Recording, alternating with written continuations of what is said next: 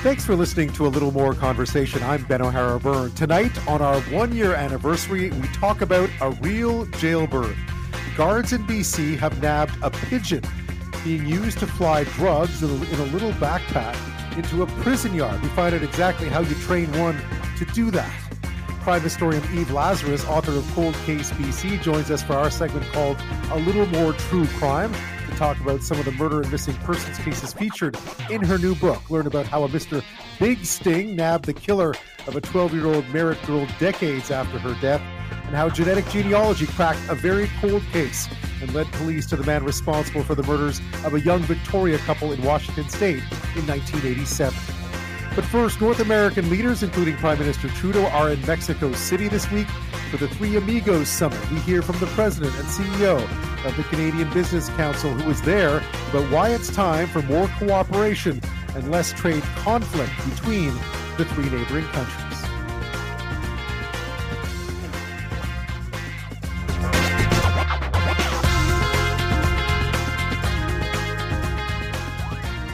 Well, first up, let's head to Mexico City, where the leaders of Canada, the U.S., and Mexico gathered for the North American Leaders Summit, also known, of course, as the Three Amigos.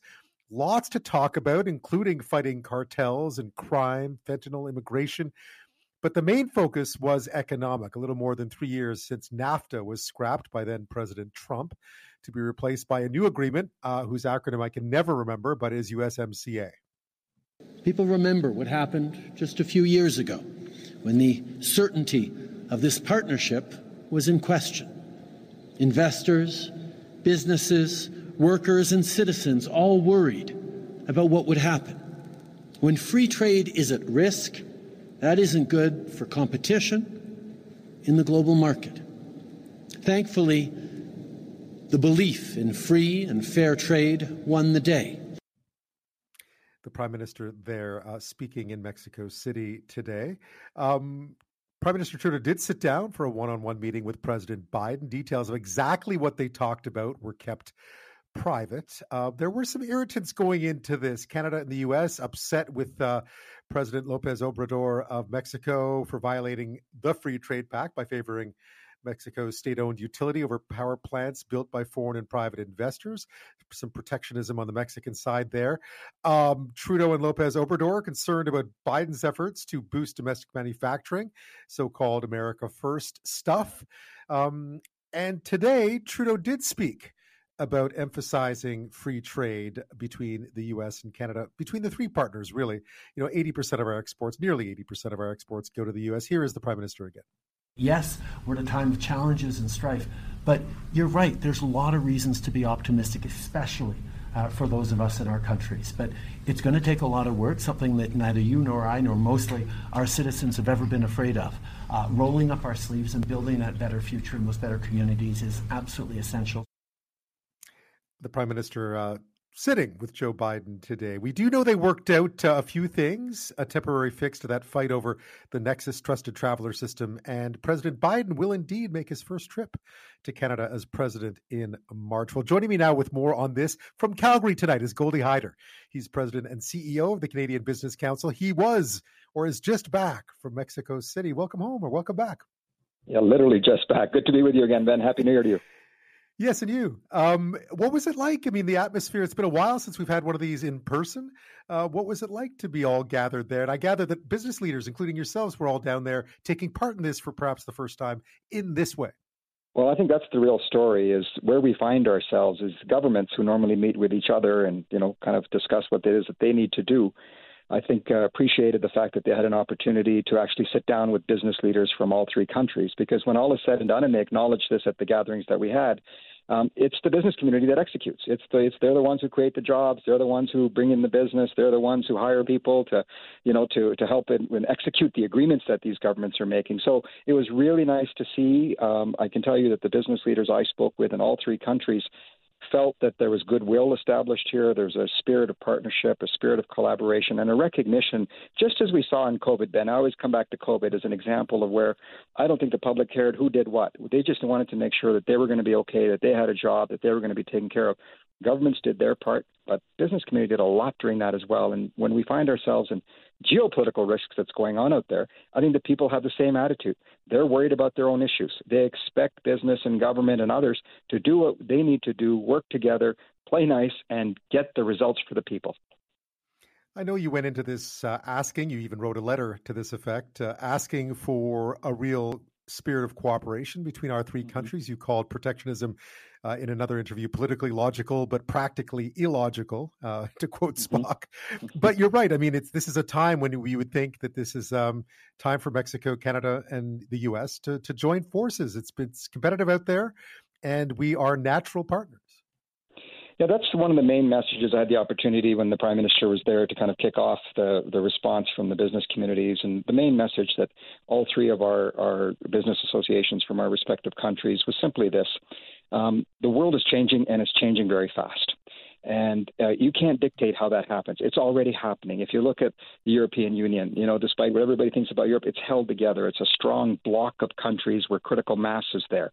You look at what's taking place in the Indo-Pacific and in Asia. I mean, we have trade agreements. One of the largest, the largest trade agreement called the Regional Comprehensive Economic Partnership. That's 30% of the global GDP, 30%, you know, of of, uh, of population, and guess what? It doesn't just include democracies. It's got China. It's got other countries that are involved. Australia is there as a democracy. So you're seeing that even where there's ideological differences, countries are coming together because there's strength in numbers. But for whatever reason, Ben, and I don't know what the reason is, North America has always acted as what I call me, myself, and I. And it's either take care of yourselves or it's just have a good relationship with America. What we've been able to say to the business, uh, to the governments is the new world in which we find ourselves, if we don't beef up, if you will, if we don't have critical mass, we're not going to be able to compete with those blocks. And so we really advocated for what we called a North American you know team, a North American jersey, if you will. Yes, we're going to have competition amongst ourselves. We have competition inside Canada. There's nothing wrong with competition. In fact, we want to see more competition because competition is good for the consumer. But let North America realize that we're going to be stronger if we fight this fight together than if we fight inside each other's tent here, because the, the, battle is not from inside; it's for the rest of the world. And I think, from what I saw governments have realized. I had an opportunity to speak with uh, Secretary Blinken directly, and he was mm-hmm. saying, "Look, you know, this is this is what we're seeing. You know, the pace of change, the rate of change is happening so fast." He said, "It's a growing, you know, it's a growth industry. You know, change. We've change got to figure out how to manage that. We've got to figure out how to manage that. And, and I think this is what Canadians, you know, as I said, they're not thinking about this at their dinner tables. They're expecting us to do it for them." Yeah, but I guess if, if we look back, you know, memories of 2019 are still pretty vivid. You know, about an, an unpredictable America is, I think, part of what's been mm-hmm. the problem here. Mm-hmm. Um, you know, America. I mean, within our, unlike say the European Union, where the France and Germany sort of counterbalance each other to some extent. Um, you know, this is this is really one big one big player in the art, and both of us sort of uh, very important, but still, um, do you still get the sense that that's passed? I mean, with what's happened with you know with the, with this with the House of Representatives now, Kevin mm-hmm, McCarthy, mm-hmm. and so forth. I mean, we're all looking over our shoulder a little bit. Well, let me say two things about that. First of all, we put a lot of emphasis on populism, and we immediately think right. Truth is, populism exists at both ends of the spectrum. And we've got to be mm-hmm. very careful because that illogic that I spoke about exists on both sides right? Uh, it is illogical to be talking about no trade agreements and protectionism and you know tariffs and all of those things that the right has done at times. It's equally illogical to believe that government can do everything for society and the deficits and debt don't matter and you know just uh, everybody you know we're going to take care of you. The truth of the matter is, and I think most people in all of North America, certainly in North America, I would say, and for sure in Canada, are what my father likes to say are people of the radical middle. We're not that hard left and we're not that hard right. We're centrist, we're moderate, we believe in social policy, but we also believe in good fiscal policy, right? We kind of want the country to be run yeah. in a way in which we run our lives. Right, the That's Goldilocks, the, the Goldilocks theory, yeah, the Goldilocks yeah, theory. Right? It's just right. The second yeah. point, which is really goes to the core of your question, is the fact that trade has become a dirty word. And there's a history we can go over as to how that's happened. But the bottom line is, it doesn't make it so. Just because somebody is trying to demonize trade, the reality is, trade is what helps create the jobs. Trade is what helps. You know, when your customer goes and buys something and says, "Man, I like buying my phone at you know $100 and not $500," That's trade making that possible. So we've got to figure out where do we add value in the supply chain around the world. And the answer, let me start with where I'm sitting right now in Alberta, is energy. A huge part of our GDP is energy. But you know what? Uh, we've got to build the trade enabling infrastructure to get that product to market. Wherever I've traveled, they've said it's a shame you can't get us more. It's a shame yep. you can't get us LNG. You saw what we did to the Germans. You and I have spoken about that before. This is mm-hmm. this is an area where our government and, and has to do better, and we've got to do better working with them to say let's figure out how to leverage the fact that our energy industry has growth for the next 20 to 30 years. That will subsidize the innovation necessary to address the emissions reductions and the climate change. Right?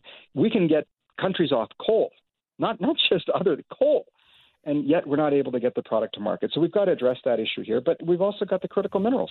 But you know where they are, Ben? They're in the ground. We've got to have an infrastructure, sorry, a regulatory process that encourages capital to form and, and has confidence that whether governments come and whether governments change, that the project stays. The project can go ahead. The jobs that are available to be created in northern, you know, in remote communities in northern Ontario and other places is phenomenal growth to be had but not if we don't have the policy framework that attracts the capital. And right now, we don't. There's too much uncertainty, and that's why you're not seeing any of these projects. Some of the companies that were in our delegation are investing in Mexico. The same yeah, companies no, that could be investing in Canada yeah. are investing in Mexico. The Nexus, I know, I know this isn't really uh, your lane, but the Nexus agreement seemed to be something that was important to people who travel a lot, specifically business people. Uh, it looks like they finally came up with a workaround. That seems to be good news. It was strange how long uh, this took them to figure out. Yeah, it's an example of what, what I was trying to stress at the meeting that we have too many irritants that keep us distracted and you know on the ground floor, and we've got much bigger issues here. Great news that they got it resolved. It is in our lane because, as you said, businesses are very affected by this. Uh, we had written to the U.S. ambassador. I'd worked very closely with the Canadian ambassador and saw her just yesterday, and uh, was delighted that we were able to get this. Uh, they were able to get this across the uh, the finish line. And you'd be surprised, by the way, there are a lot of Canadians who get their Nexus Pass just to be able to use it, uh, including many families. So I think they'll be relieved. And I, I can tell you personally, um, my renewal already showed up without an interview or anything. So it's clearly working.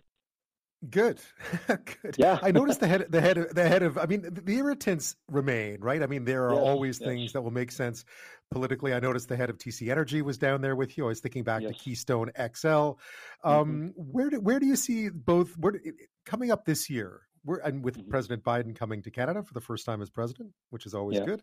Um, where do you see the challenges? Where do you see the irritants this year? And also, what are the things that that you think will pleasantly surprise us this year in this relationship, given what you've just seen? Yeah. So we look, we stress the, the importance of just recognizing that trade agreements and relationships between countries are really like a marriage. There are going to be things you're going to argue about that you're going to disagree over, but you don't get a divorce every time you have an argument and you disagree about something. You acknowledge it. You hear the other person out. You you know, in this case, we have a me- we have a dispute mechanism, a resolution mechanism, which we should honor. Uh, you can you can go to a, a body, you can have a, you can have an you know make your case, and somebody says this is what the outcome is. What we said to them is honor the, the, rule, the rules that are in place. If you lose, you lose. You honor the agreement, and we keep going forward. Otherwise, while the rest of the world's moving on and thinking big and acting with ambition and, and urgency, we're going to be here playing small ball, running around talking about issues that, as you rightly note, Ben, are largely political, so they may or may not get resolved because of the politics we need to think big picture. And that's the main push that we were able to, to, to drive home there. And when you mention challenges, the big challenge actually um, is what's called the Inflation Reduction Act in the United States. I'm sure listeners are, are not thinking, what's that?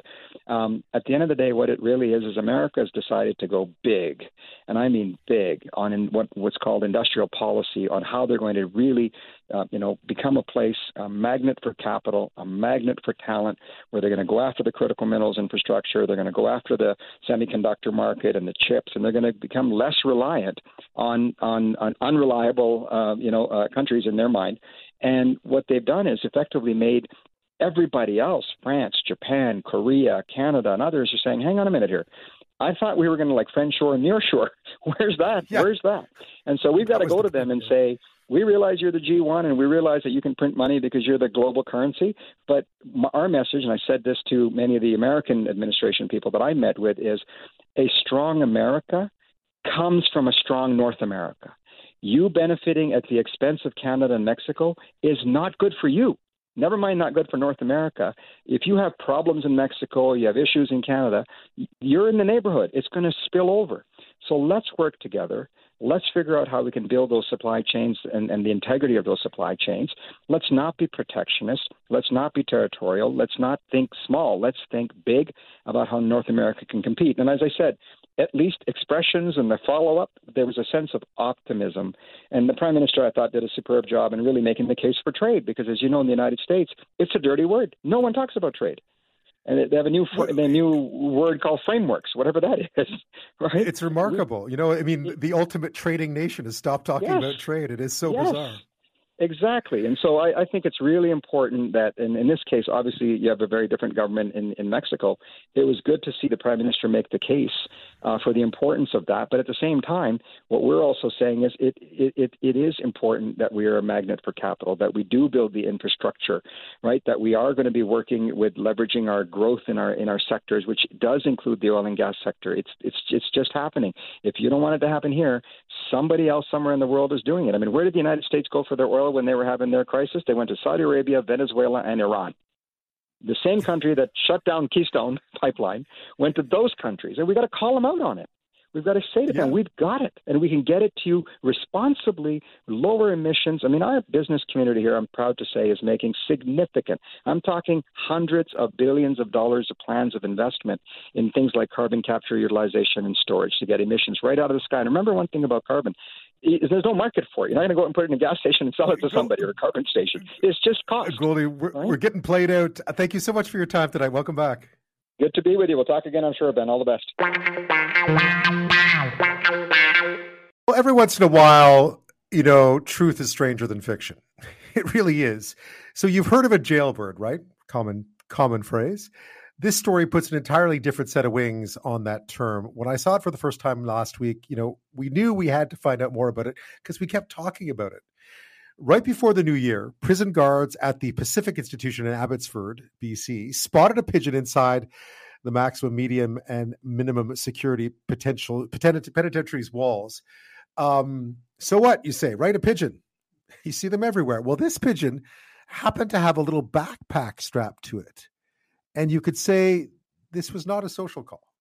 John Randle, Pacific Regional President of the Union of Canadian Correctional Officers, says the bird was apprehended at Pacific Institution in Abbotsford, 80 kilometers east of Vancouver. He says the backpack contained crystal methamphetamine.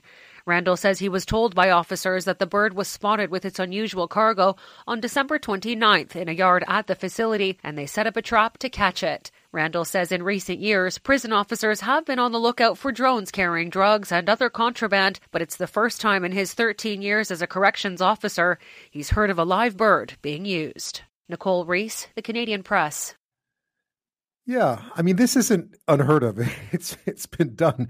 It's happened. I mean there are headlines if you Google it, you'll see it's happened before. But wow, you know, yeah, they're on the lookouts for drones and other things. But yeah, this pigeon just happened to fly right in there with its little backpack on with this uh, little supply of methamphetamine. What a strange story. I mean, it's, you know, when it comes to smuggling contraband into prison, I suppose uh, everything goes, but still. So, how would one go about training a pigeon to act as a mule, so to speak? We thought we'd find out. We thought we'd find out what the possibilities were here from someone who knows the birds. And uh, Givo Hassko is that person. He's director of the Vancouver Poultry and Fancy Pigeon Association and joins us now um, from Maple Ridge. Thank you so much for your time tonight. This is this is quite the story. You must have. I know you've been asked about it already, but what did you think when you first saw it? Uh, I, I, I found it uh, astonishing that it happened in our uh, in British Columbia in Canada. I have heard of it before, but it was uh, it's an amusing story, I guess we should say. Yeah, I mean, I, I, was, you know, there's been some stories about this already, including, you know, one from back in the 30s when this was done. I was reading another one uh, from Iran where they were they were using pigeons and like a whole flock of them to to bring drugs in from Afghanistan. Um, but in this case, how would you go about doing this? So, so I have to tell you that it, it does happen, like you just said, and um, more so over borders less likely in a prison, but um, we could play that advocate game and say um, if if if one wanted to train birds inside the prison, get the bird out. The bird only knows that this our beautiful pigeons have a homing instinct, and they know to come home. And so, if the pigeon yard was its home, and it was um, taken outside and put a backpack on, released, it would come back to its uh, its rightful home, which would be the prison. Right. Could so so so in that case, you're right. As homing pigeons, they, the, the home would have to be where it wound up, right? You couldn't train it to fly into the prison and then come back. In other words, or it would be more difficult. No, like so the um, uh, all pigeons um, have a homing instinct, and uh, it's been uh, you know televised and, and studied over the years. Um, but it has to be uh, coming back to its home. It can't go somewhere else, put a backpack on, and and uh, come back. Right. So in this case, I mean, what are your what are your knowing the birds the way you do? What would you be your best guess as to how this this particular pigeon ended up with this particular backpack in in the prison yard? I mean, it made it inside the prison walls. Yeah. So my best guess, as you know, as as sad as um, beautiful our beautiful birds have like gone into this kind of realm, but the the saddest part about the story is is most likely the uh, the pigeon was um, a carrier mule, and um, they they they just grabbed probably an ordinary pigeon rather than than finding a um, a pigeon from a location where it was bred. Um, it probably was put a backpack on or a little little uh, pack on and thrown over the fence, you know, overnight or whenever it was, and uh, maybe hoping that the guards didn't notice that there was a pigeon walking around. Um, most likely, the the wings were the the fit the feathers for flights were were tied up so that the bird cannot fly as as high, and um, and that's how the guards caught it. Because otherwise, the guards wouldn't have caught that bird if uh, all the flight feathers were ready to go. It's very difficult to catch a pigeon, let alone just one pigeon in a single area. Yeah, they move pretty fast. I mean, I mean that's. I guess I was just curious because we know they can be trained, right? I mean, clearly they've been trained over centuries. People have used homing pigeons for different uh, for different things. Um, and in this case, it just struck me as being well. How did how would you how would you why would you and how would you put a backpack on a pigeon and then have it end up in a prison yard? And I guess you're right. The probably the most logical explanation is they didn't train it at all. They just picked a pigeon, put a backpack on, it, and threw it over the threw it over the prison walls and hope for the best. That that's right. Like I can, you can't you could do that with a pigeon more so than uh, than any other one. Pigeons, everyone has pigeons. Uh, you, it's easy to get pigeons uh, locally or anywhere else, and and uh, more likely thinking that the guards wouldn't notice. But um, that's most likely. You know, the the the long story would be, of course, training it and releasing it, and but when the even you know I've heard stories where uh, it's over the border where they've attached a GPS to it and it has gone back, and that's how they've tracked who was um, who the shipment was meant for. But uh, in this case, yeah, I guarantee even if the uh, the guards released it with a tracker on it, most likely that pigeon wouldn't uh, wouldn't go back to wherever it's from. Right. I mean, the, the um, a news outlet here in telling this story brought back up this story from the 1930s when this gentleman had sold um, had sold some homing pigeons to a buyer in Mexico, and then they flew back to his home in Texas with two capsules of cocaine in them. Right, this is 1930. Like this goes back a long way. Um, but they are remarkable creatures. I mean, aside from this whole incident in Abbotsford, they are homing pigeons are remarkable creatures. You know all about them, of course. You have lots of pigeons on or on your property in Maple Ridge, do you not? Yeah, so I I have fancy pigeons. Um, there are over 300 pigeon breeds, and the one that they caught was uh, a, most likely a regular homing pigeon or a racing pigeon. But um, we're talking about pigeons that could fly or faster or quicker than than a Tesla or Formula One, and and that could fly like um, more than a thousand kilometers at a speeds of 150 kilometers an hour. Like like wow. um, birds, like our pigeons have saved lives in in in World War. Like like we're talking about this beautiful bird that is now being used for for smuggling you know drugs into a, a prison. That's the sad part of the story, and um, yeah. that what's what's I think what we're missing a little bit here, and and uh, you know I have kids, but um, what we're missing part as well is if that pigeon ended up somewhere else um, with you know a pigeon walking around and some kids grabbed it or something like that that that no one has talked about.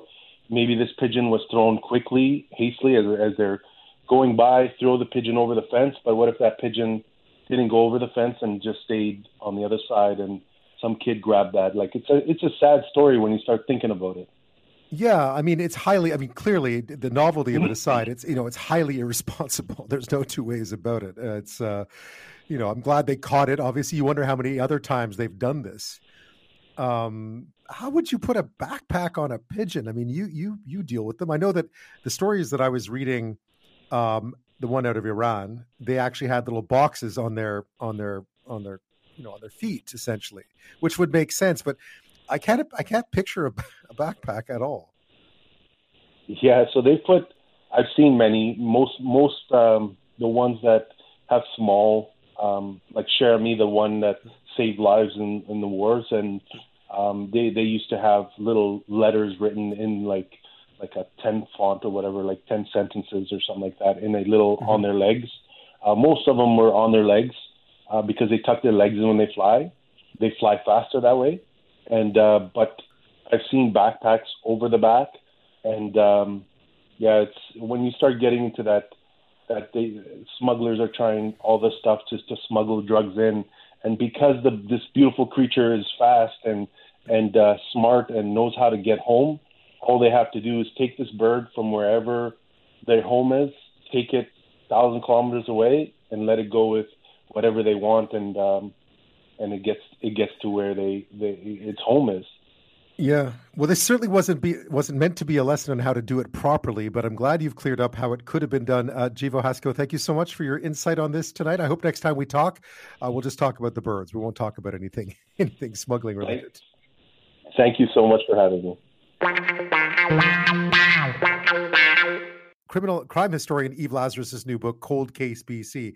It has tons of cases, and it is a it is a fascinating read. I highly recommend it. Um, but just to provide some context, you know, they are often the forgotten victims of forgotten crimes, remembered only through the years and decades by those closest to them, perhaps the odd reporter who covered the story at the time, and often the officers that investigated them, although not always and sometimes the communities they left behind. In BC alone, as Eve points out, there are hundreds of unsolved murders dating back decades and many more disappearances and other unexplained events where people have seemingly vanished. Justice delayed, of course, is justice denied. Justice never delivered is no justice at all. And so, Eve has made it her mission to document some of those cases, digging up old details, speaking to family members, investigators, others who knew them, friends, and so forth, about crimes that long ago went cold. Uh, she is a crime historian, uh, again, author of several books, including Cold Case Vancouver and now Cold Case, Case BC. As far as I can tell, it's 16 cases, but she can correct me, dating back as far as the 1940s and communities as far apart as Victoria in the south here on Vancouver Island to as far north as the so called Highway of Tears. All of it in an effort to call attention to the cases and to the victims with the hope, the faint hope sometimes, of finding some answers. And in some cases, to document how very cold cases were in fact finally solved. Let's begin on that Highway of Tears. It's an expression I'm sure you've probably heard. A stretch of highways, uh, 1697 and 5 in nor- the northern part of BC, where at least 18 Indigenous women have been murdered or disappeared over the past half century. And Eve Lazarus, crime historian, author of several books, including Cold Case Vancouver and the latest Cold Case BC, joins me now. Thank you so much for your time. Happy New Year. Oh, Happy New Year to you. Thank you for having me. It is quite the. Um, it's a remarkable collection of, of of stories, simply because of the amount of research you must have had to put into it. Um, Tell me a bit about, you know, I found there was a common theme with many of the cases, and a lot of them were sort of focused on those who were left behind looking for answers with very little help, it turned out. Right. Uh, it was really important for me to tell the story of the victim and, and, in a sense, to try to give them back their voice. And and to do that, you know, I really needed to, to talk to the families, and particularly with the unsolved murders, as I'm sure you know, that police won't talk about them at all. So uh, you can't get any information from RCMP or or police on any of these. Doesn't matter how old. And you know, I've tried in the past filing FOIs and all sorts of things, and um, been shut down that way. So it's really frustrating, particularly for families that have got decades old cases that just aren't being worked on and every case in cold case, uh, the, the, most recent was 1993. So they're all quite a few years before DNA came out and sort of became part of the, the forensic toolkit. And without it, you know, in, in those days before DNA, evidence wasn't treated very kindly. A lot of it was lost, it was contaminated, it was thrown out. So these cases, in, you know, we keep hearing about so many cases being solved south of the border through genetic genealogy and and other things um, aren't going to happen to these cases because they're just isn't any DNA there. So the only way they're really going to get solved, in my opinion, is to keep talking about them, to keep them alive in the media, on social media, and um, and just hope that more information could come forward and, and help to solve them. One of the um, things that really stands out, you did devote three chapters of this book to cases that um, involve the so called Highway of Tears, as we called, including the very first victim, Gloria Moody. This is a case I didn't know much about other than the name, because obviously when they released those 18 names, uh, you looked at all of them, and that was the first one back in 1969. Tell me a bit about her case and why you chose to include her in the book. Well, cold case um, BC is really divided up into three areas. It's unsolved murders, it's um, murders that were solved after a really long time, and it's missing people. And when I looked at the Highway of Tears, um, I really didn't know much about it and I was kind of the more I kind of looked into it, the more shocked I was. You know, this is just such an incredible national tragedy that we're starting to hear a bit more about. But know, when I started looking into the cases, um, I'd never heard of the, the Gloria Moody. I'd you know seen her face as we all have in those long lists and stuff like that, but I didn't know anything about her as a person. And I thought because she was the oldest case that was unsolved uh, of those 18 E-Pana cases, that I'd really take a, a, look at her. And I'd connected with her daughter, Vanessa, on social media.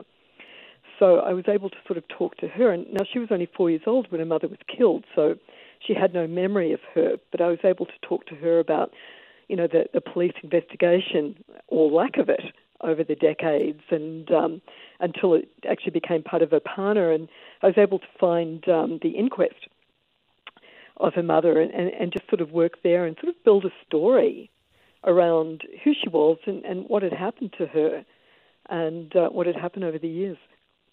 Yeah, she was, I gather, 24, and this was a weekend away. this was meant to be a weekend of celebration, right? That ended um, with sort of indescribable yeah. brutality. Yeah. 26 year old mother of two from Bella Coola. And um, her parents had um, said, "Hey, we're going to take you away, you and your younger brother, for a weekend, you know, to unwind and have some fun in, in Williams Lake." And and back then it was like a 12-hour drive apparently, and they did it. They stopped on the way and visited relatives, and um, Gloria and her brother let loose and sort of did bar hop and stuff like that. And at some point during the night, uh, they were at the ranch hotel, and her brother lost sight of her and she wasn't seen again that night, and they found a body the next day. So and horrifically murdered. Um, it's just horrible, and it's one of these worst kept secrets apparently William Williams Lake. Who did it? Uh, these three men, and gradually they died. Two died in the 70s and, and one in the 80s, and um, police in the 90s went to Vanessa and her family and said, "Well, you know, we know who did it. The case is resolved. They're dead now. We can't do anything about it. Um, thanks very much. And that was the first time she'd ever really been contacted by them, which I just find astounding decades later. And then when E-Pana came on the scene and, and formed in 2005, um, they had a certain amount of criteria they were looking at. The, the, victims had to be female. The crime must have occurred near one of the, the three highways. Um, the victims were, were typically engaged in, although not always, but in a high risk activity like hitchhiking or sex work. And the killer had to be a stranger. And um, in Gloria's case, of course, she was near the highway, she was female, um, and the killer was definitely a stranger, so she was part of that criteria that they looked at. And they still haven't solved the case, but uh, they did take a, a long, long look back at it, and it, it still it remains resolved but unsolved.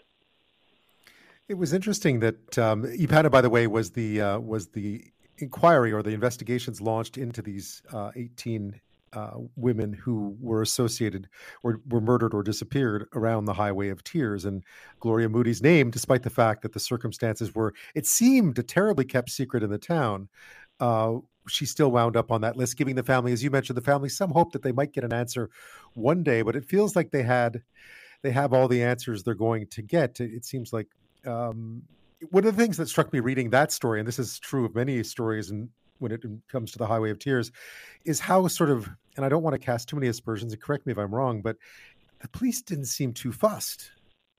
No, no, and I, I think that's happened a lot. Um, and most people will tell you it wasn't in, until Nicole Hoar, a white girl, uh, went, miss, went missing from Prince George in the early uh, 2000s that they really kicked this into gear. Um, you know, when you look at some of these cases, you know, you've got the, the Jack family, which is not part of these 18, and I, am always a bit confused about um, why they, you know, some mm-hmm. cases were, were included and some weren't. Um, in the 18 cases, for example, 13 were teenagers, and um, uh, age and the ages range from 12 to, to 33. But for example, with the Jack family, which is just, I, would never heard of it. And it, it, just shocked me that I hadn't heard of this case. And in 1989, an entire family of four went missing. And I think it's the first time in Canadian history that a whole family went missing and is still missing. And, and yet there was virtually nothing about it. Um, there wasn't much, when they first went missing, nothing was really done. And, and it, one problem was that um, they thought they were going to get some work at a logging camp. And we're talking to the Doreen and um, her husband Ronnie had two kids. They were both 26 years old only, and they had two kids aged um, four and nine, I think, Russell and Ryan. And they were fairly impoverished, living in Prince George. And Ronnie was offered uh, some work in a logging camp, and this man who approached him at the pub also said, Look, you know, and we can give your wife a job as a cook. And uh, when they weren't able to get daycare for the children, the, the guy said, Oh, you know, it's okay, we can look after them at the logging camp. It's a daycare, which, you know, just didn't make any sense at all. But I, I think no. they were quite desperate. And um, part of the thing was they had to leave with him immediately. And they did. But Ronnie fortunately called his mother and um, just told her what was going on and said, you know, we've got jobs, you know, this is great, we'll be away for about 10 days. But then he said something really strange. He said, if we don't come back, come look for us. So he must have had some kind of indication that it might not all have been on the up and up. My sister Monica was beautiful, sweet, kind, and good at everything I ever saw her do. Today is a fine day to celebrate her final victory. I'm happy to say that we have finally been given justice.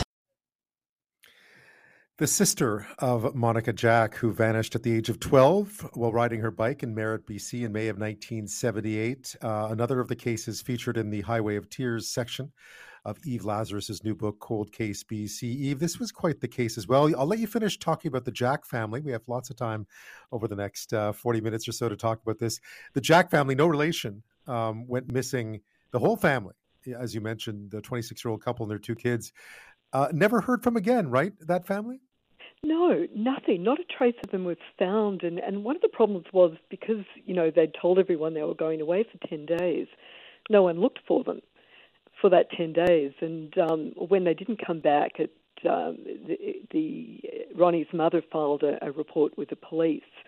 Now, I don't know how much work they actually did at that stage with them, but you know they're already behind. Uh, they couldn't have got a good description. They did get a description of the man that Ronnie talked to. It was supposedly you know offering them job, but it was a couple of weeks had gone by.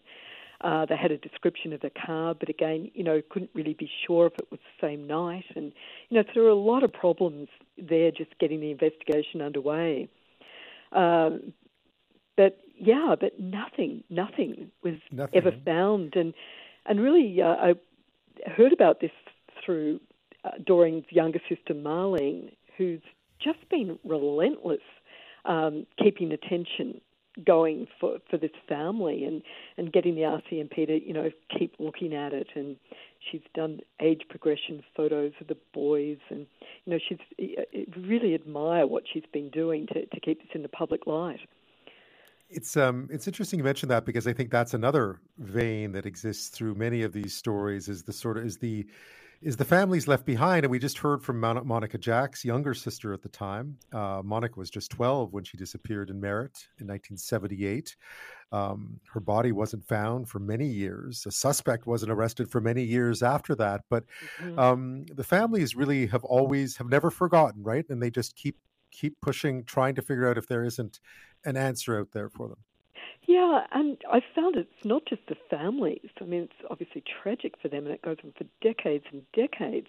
But it's also whole communities, you know, particularly missing people cases that have searched for these people, knew these people, wanted some kind of answer, and you know, decades go past and there's no closure. And with this case, it was particularly heart wrenching uh, with Monica Jack. I mean, she was She's just 12 years old. She'd been given an early birthday present, a 10 speed bike, and uh, she'd been given permission to ride, meet her cousin on the way and ride to Merritt and do some shopping and actually buy a birthday present for Liz, um, whose birthday was the next day. And she was coming back and just on her way home, not far from her home, her, her mother and sisters had actually passed her in the car. And she'd been abducted. She was just abducted, and her body wasn't found for 17 years. So the family had to, you know, go through all that with no closure at all. And and then when her body was found, you know, it took 40 years after she was murdered to convict her um, murderer. Yeah, I, I wanted to get into how they found her murderer because because there there are some mysteries in your book, of course, cases that remain cold, cases that may never be solved. But you've also included some examples uh, where, by different techniques, um, the killer was in fact identified and caught and convicted. And this is one of those cases. It is a particularly odd way that they did it, but they did manage uh, to find their their suspect and their their guilty party at the end of it all.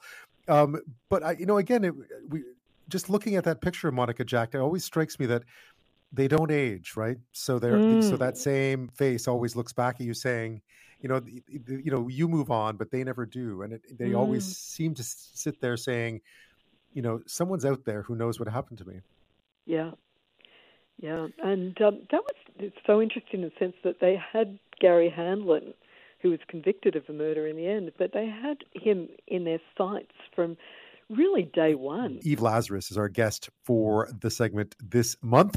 She's talking to us about her book called Cold Case BC, which examines several uh, murders, unsolved and solved, as well as missing people, uh, cold cases across the province of BC, dating from 1993 all the way back uh, to the warriors, really back to the Second World War. Uh, a couple of unsolved murders here in the Victoria area. Actually, the case we've been talking about now, though, it was a high-profile one. It was the disappearance of 12-year-old Monica Jack in Merritt, BC, back in 1978, and the eventual uh, conviction of her killer, uh, who uh, was was in was in at least in sight of police quite early in the in the in the investigation.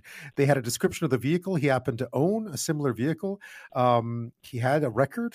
He would been convicted of sex offenses, I believe.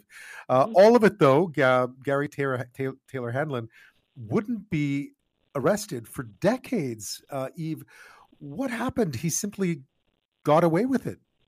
Yeah, and it was the second one. He was also uh, originally indicted for uh, Catherine Mary Herbert's murder in Abbotsford.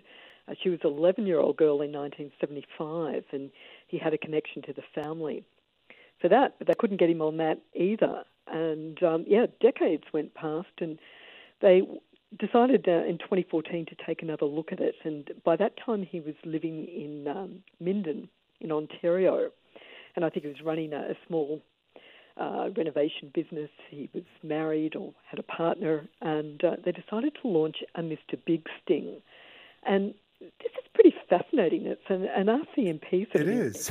sting, yeah. and uh, that came up in the 90s. It's um, gone through quite a few changes and things, but it, has been quite successful. I'm always surprised why. You'd think, you know, do criminals not listen to shows like yours and read books? Yeah. And, and things. Or but shows like yours, yeah. yeah. no, I was watching his his confession as part of the public record, and yeah, yeah you'd be hard pressed to to buy what uh, what the undercover officer is selling. But in fact, they essentially convince him that if he gives up the details, they can get someone else to take the fall for it, right?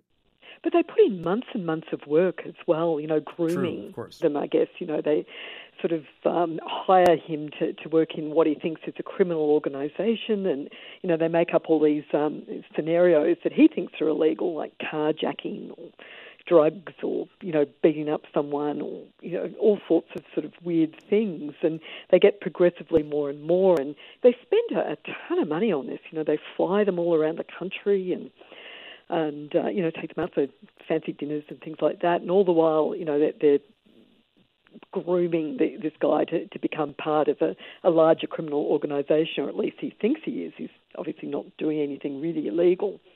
Uh, but by the time you know it gets to a certain point, uh, they say, look. You know, we've got um, contacts in the police force. We know you're going to be charged with this murder. They've got DNA but we can help you. We can get you out of this. We've got someone who's dying, and um, he will do this as a deathbed confession if you give his family a bunch of money, and we'll do that for you. But you, first of all, you have to tell us everything. You have to tell us everything about the murder and how it was done. And they even took him back to Merritt and had him show them where he abducted her, and, and then later where he um, buried the bones and or buried the body where they'd found the bones. And he made a really detailed confession. It was quite chilling, wasn't it, when you sort of listen to it and, and see him? Yeah.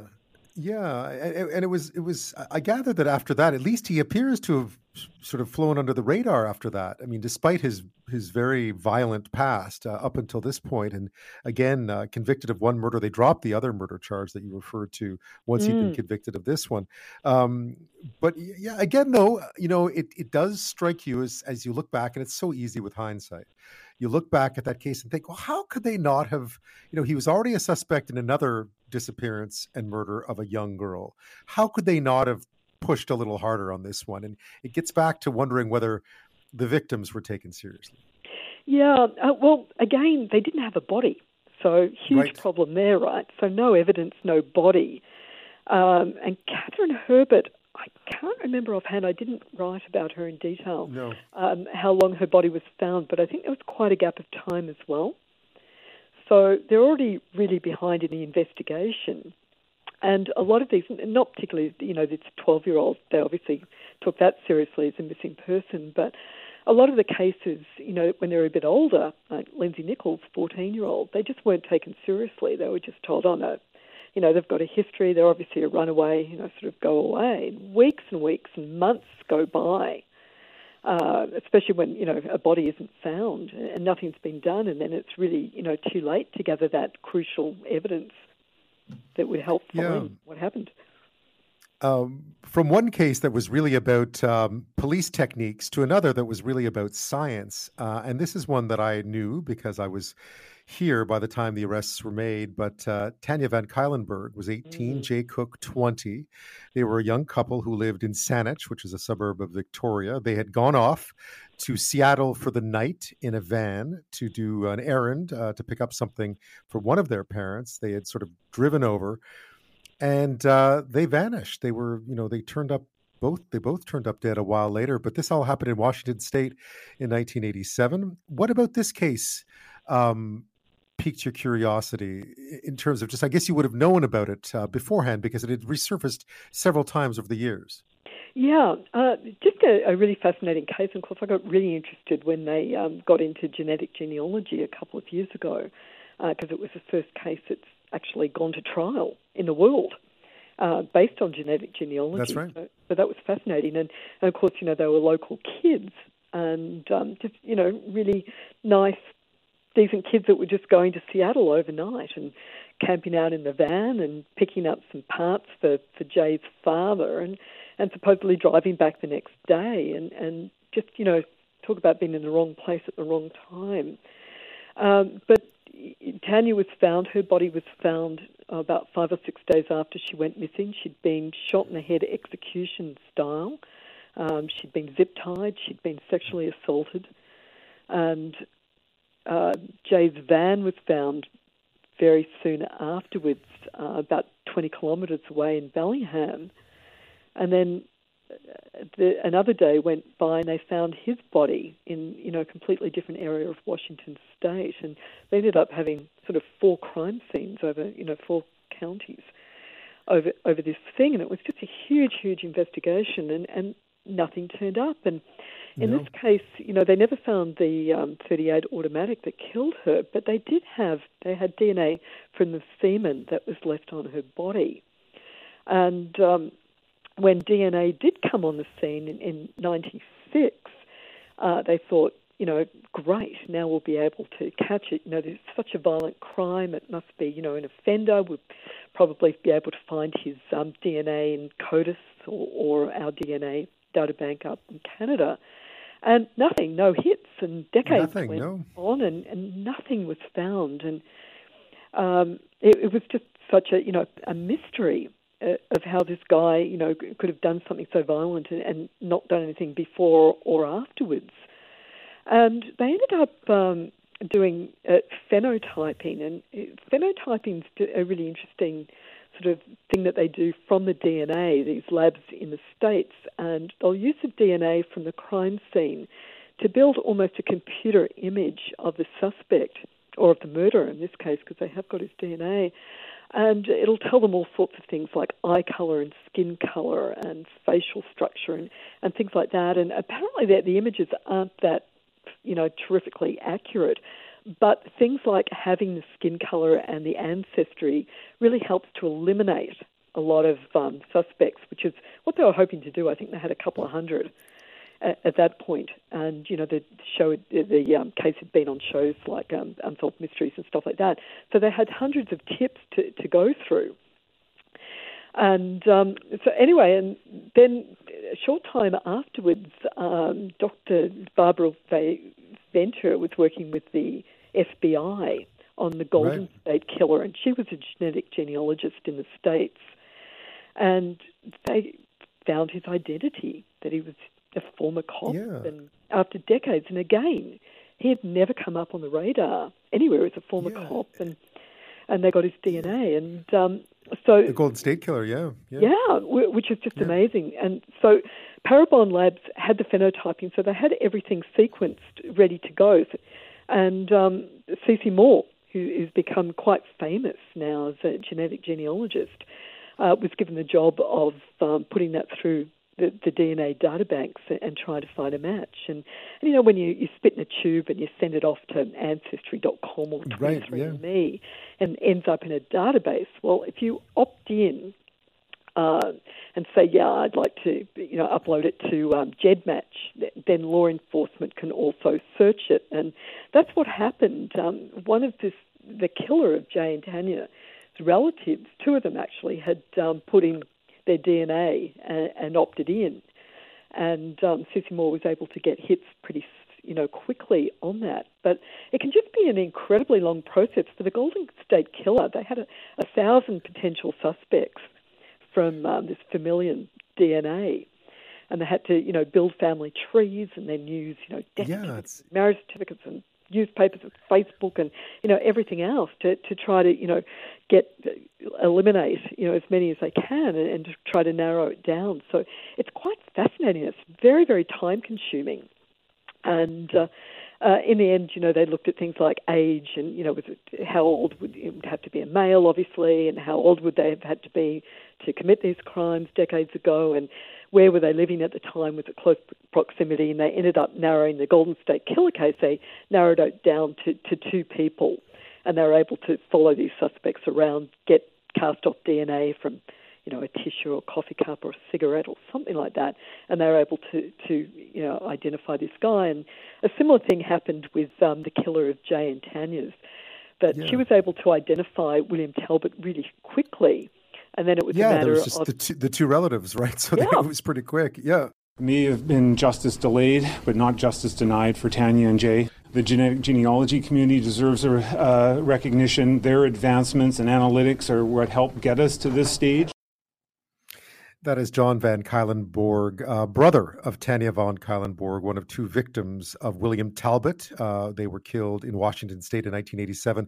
It wasn't until very recently, though, that that case went to trial, thanks to genetic genealogy.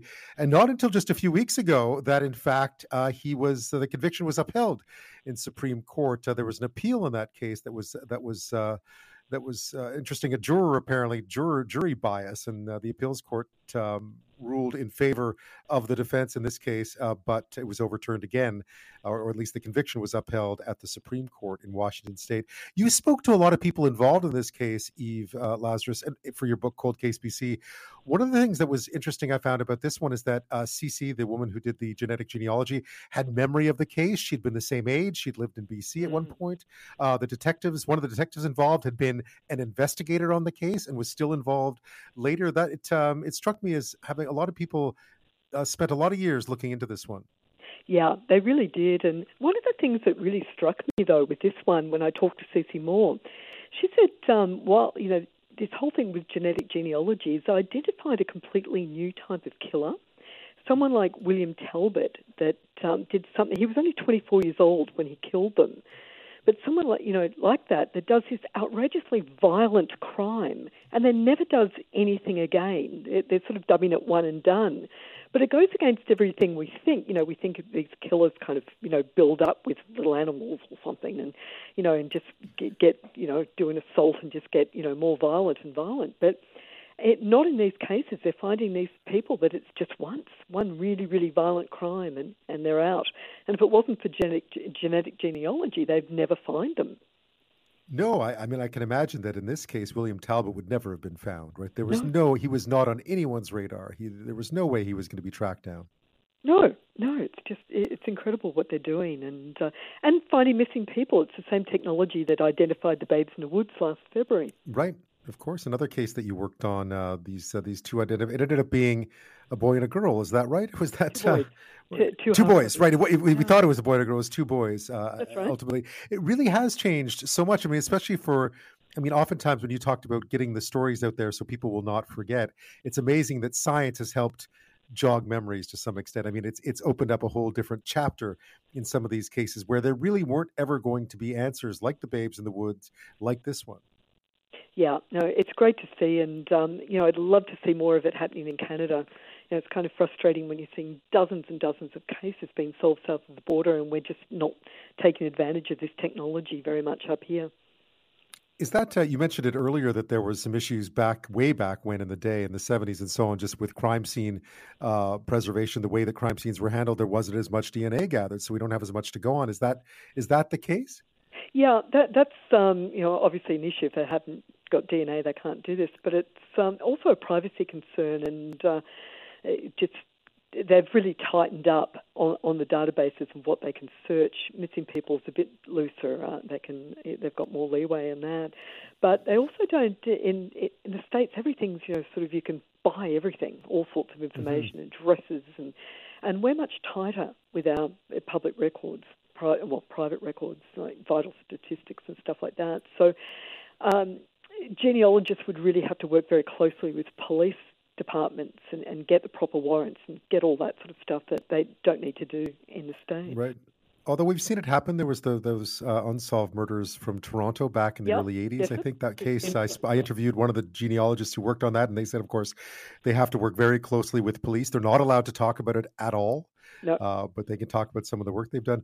What's the reaction been like to this book, Eve? Because I know it's not the first one you've written, but once you put all these stories out into the public sphere, I know it's been doing very well. A lot of people reading it. You must have gotten some feedback.